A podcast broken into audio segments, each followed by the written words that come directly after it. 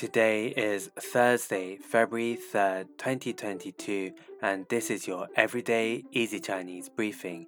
大家好，我是林老师, and in under 5 minutes every weekday, you'll learn a new word and how to use this word correctly in phrases and sentences.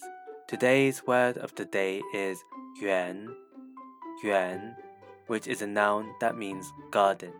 Let's practice by making different words, phrases, and sentences with yuan. The first word is 公园,公园, which means park. Let's look at each character of this word.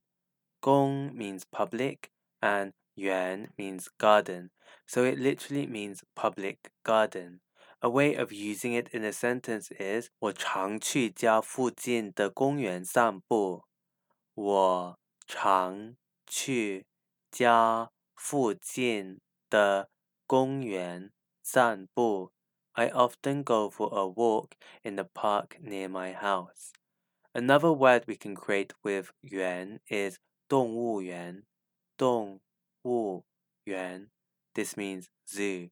Let's again look at each character of this word. 动物 means animal and 园 means garden so it literally means animal garden. Sometimes you may hear 老虎从动物园中逃出来了。老虎从动物园中逃出来了。The tiger escaped from the zoo. Finally, we can create the word 乐园,乐园, which is a noun that means paradise. The 乐 here means happy, so it literally means happy garden. A way of using it in a sentence is 中国是旅游者的乐园。中国是旅游者的乐园。China is a traveler's paradise.